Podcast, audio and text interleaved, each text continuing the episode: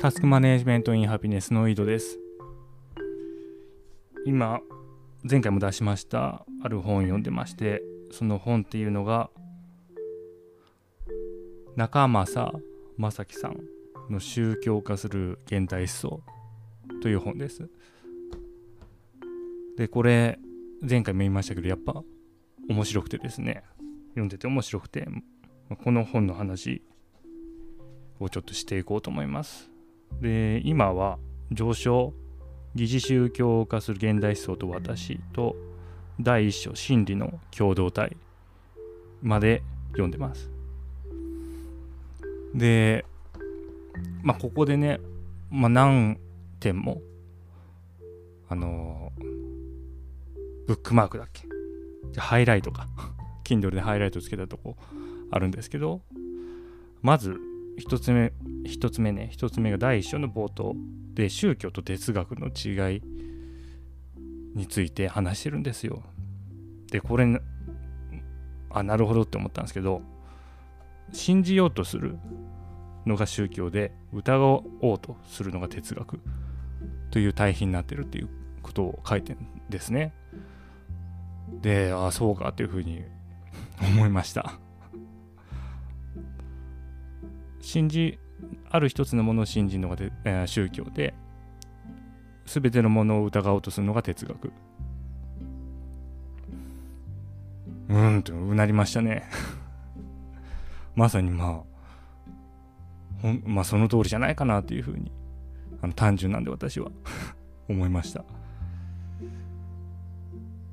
そうなんですよね。で、宗教っていうのは、さらにそこにその教祖が生まれるということを言ってるんですよね。でこの中正さんは哲学っていうのも宗教になる危険性を常にはらんでいるっていうことをも言ってます。結局哲学っていうのも宗教っていうのも真理を求める。で宗教はもう真理を立ててまあ、それを信じる行為態度であって哲学はその哲学している人間も真理を求めたいっていうのは、まあ、宗教をしている人間と同じで、まあ、それを原動力に真理にできるだけ近づこうとすると真理には到達できないけども真理にできるだけ近づこうとすると。でそこで疑うことをやめて真理に近づいた状態をまさに俺はもう真理をしているという態度でその外にアピールするとそれはそのファン信者を呼んで宗教化する。でそういう危険性をはらんでいるし実際に、まあ、そういう状態になってしまった例は数多くあると。哲学者であるには常に疑い続けないといけないということを言ってます。そうなんですよね。だそうなんですよ。だから一つこれだけやっとけばいいって言い切ってしまうともう宗教でそれを信じてしまうと信者になるんですよね。そういう意味でタスタス管理もそうですよね。タス管理この方法だけやっとけばいいということを言うのは教祖だしそれに従うのは信者であると。でそうはならないように注意したいですね。常にタスク管理を疑う。今のタスク管理を疑う。で、より真理に近づこうとするという態度でやっていきたいと改めて私は思いました。で、逆に、逆にというか、まあ、この本を読み始めたきっかけのそのグッドバイブス的な考え方が宗教っぽくなってしまうんじゃないかっていうところなんですけど、もうまず注意しなきゃいけないのは、えー、競争が存在しちゃならないですよね。で倉園さんをを競争のようにしてはいけないわけです。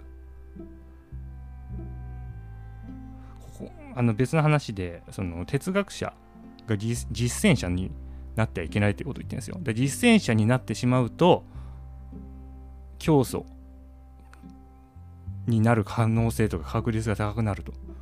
その実践と理論は完全に分けておかないと危ないってことを言ってるんですけどグッドバイブスとしては倉園さんが自分の経験から考えた方法なんでもう実践者なんですよね倉園さんが。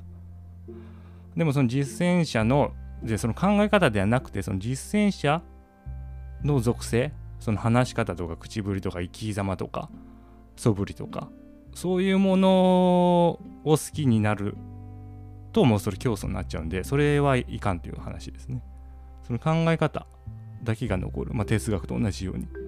別にそれを考え出した人の人柄とかどうでもいいわけですよ。実際知らないですよね。あのカントとかさフロイトとかさどんな人間だったか全然興味ないし知らないですよね。今はその考え方だけが。議論の対象になるわけでそういう状態じゃないといけないってことをまあ言ってましたね。そこは気をつけないといけないですね。それ誰が言ってるかじゃないんですよ。何を言ったかなんですよ。重要なのは。誰が言ってるかってなると宗教になっていく。から危ないっていう話ですね。で他にもまずそこがねその第一章のもう冒頭にそれがあるんでぐーっと引き込まれましたねで他には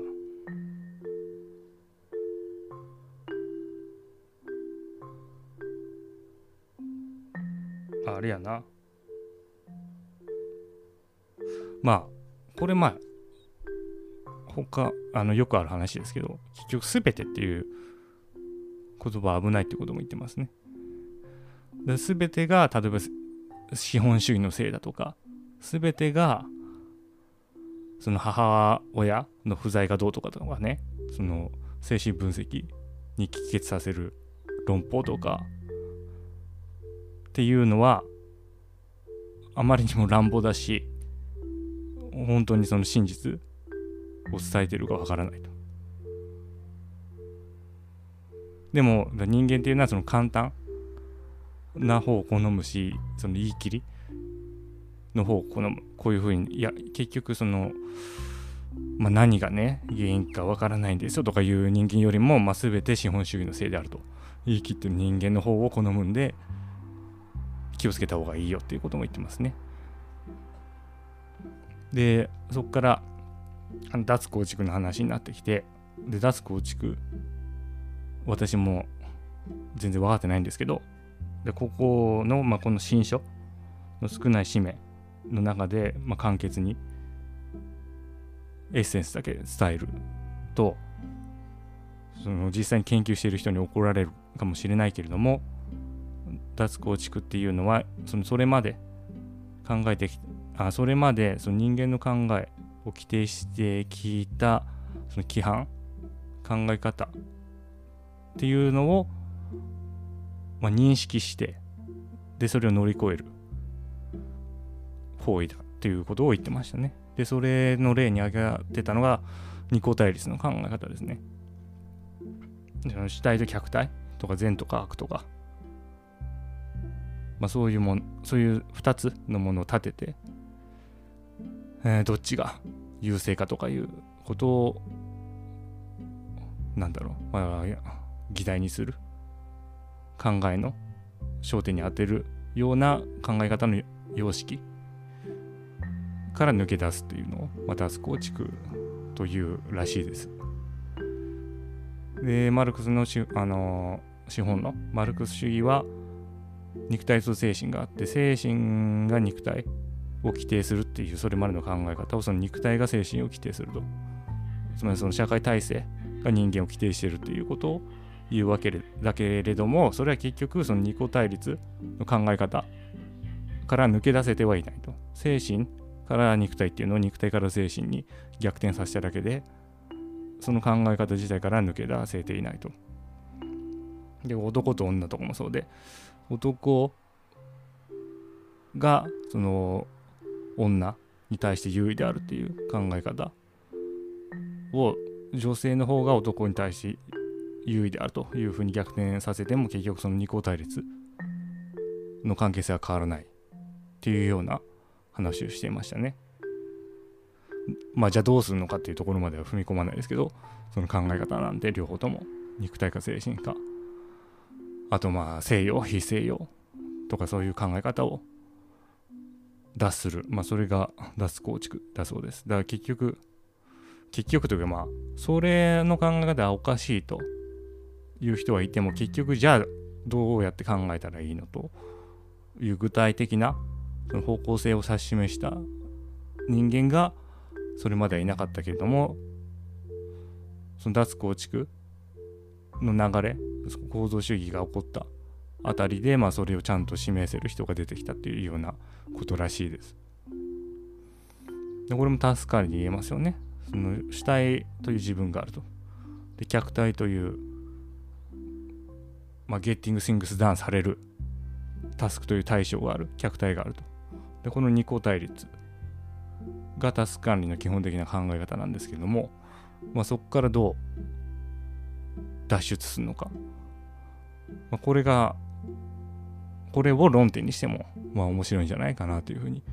思います。別にそれ脱出したからといってそれの方が正しいという話でもないんですけど別に自分という主体があってあのー、実行されるねタスクという客体があるという考え方でやってても全然構わないんですけれども、まあ、そうではなくてなくて別の考え方を模索するっていう方向性もまあありというような話ですね。話にもできますね、これは。なんてまあなかなか面白い本ですね。ちょっとこれまた引き続き読んでいこうと思います。はい。それでは今日はこの辺で良いタスク完了。